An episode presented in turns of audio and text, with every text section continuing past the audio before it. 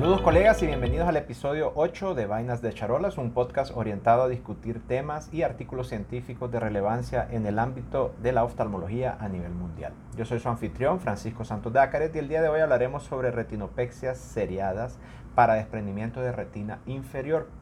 Este artículo está basado eh, en una publicación del doctor Ala Alali, entre otros, eh, que fue publicado en la revista Retina en febrero del 2020.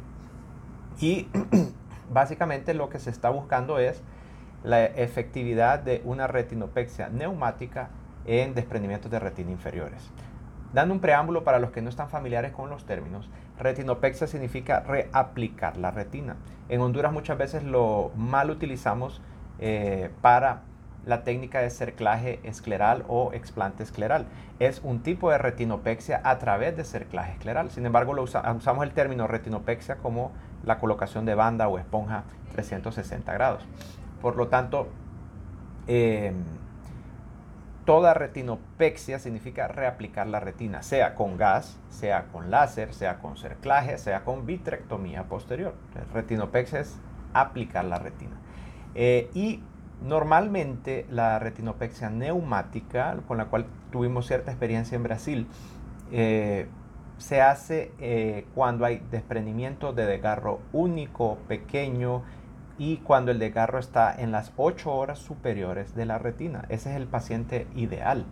Eh, pues nos permite con una burbuja pequeña y con una posición semisentado, sentado, aplicar la retina y una vez aplicada poder hacer láser alrededor del de, eh, desgarro toda retinopexia neumática tiene que tener o láser o crío. Entonces una, una retinopexia combinada tanto con gas como con eh, eh, fotocoagulación o crío.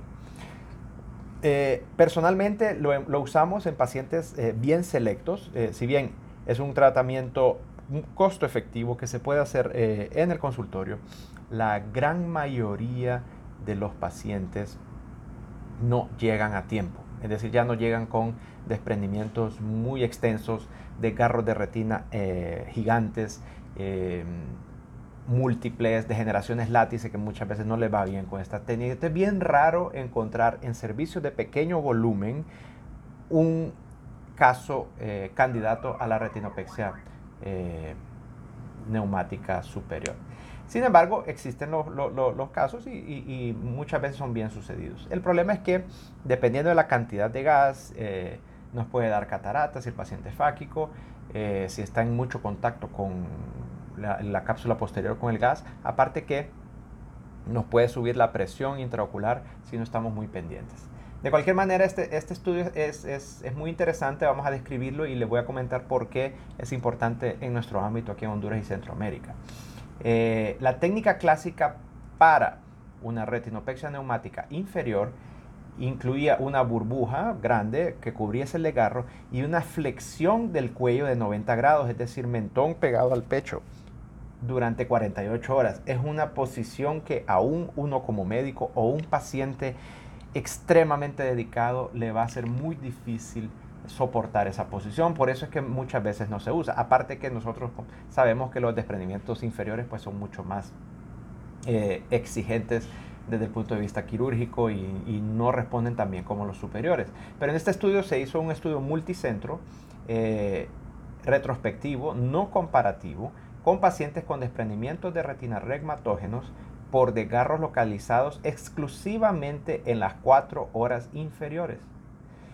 Eh, se hicieron retinopexias seriadas de 24 horas eh, a 48 horas separadas. Entonces se hicieron una o dos burbujas no solamente una. Y eh, fueron 26 pacientes los que fueron reclutados y se les dio seguimiento de 8 semanas entre el 2007 al 2012. ¿Por qué 26 pacientes? Pues, de nuevo, las indicaciones para retinopexia neumática son difíciles. Es decir, es bien raro que un paciente llegue con un desprendimiento extremadamente pequeño de garro único eh, y no digamos inferior, cuando la mayoría son temporales superiores.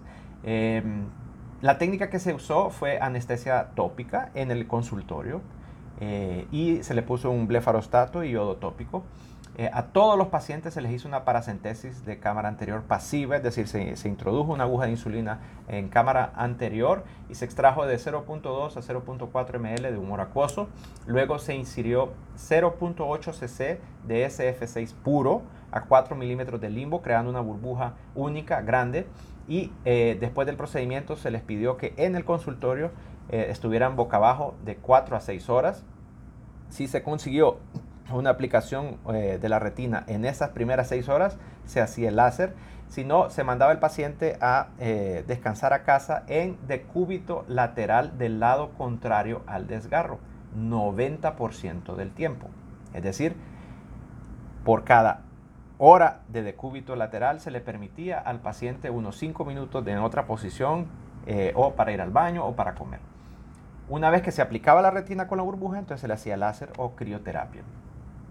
24 pacientes, 14 eh, pacientes eh, eh, obtuvieron una aplicación de la retina 24 horas después, es decir, 53.8% de los participantes.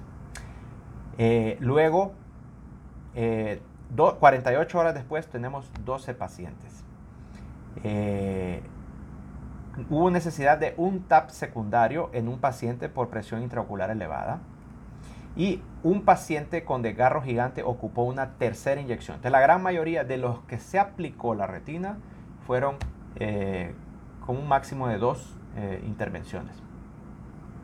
Todos los pacientes completaron las ocho semanas de seguimiento y se obtuvo una retina aplicada en un 65.4% de los pacientes y si se excluye el desgarro de retina gigante, llegaron a un 70% de aplicación de la retina nueve pacientes tuvieron eh, un redesprendimiento o no se consiguió una aplicación adecuada y estos nueve se sometieron a una vitrectomía posterior en una media de 13 días eh, desde la última inyección. De estos nueve pacientes, dos pacientes requirieron una segunda vitrectomía con el uso de silicón.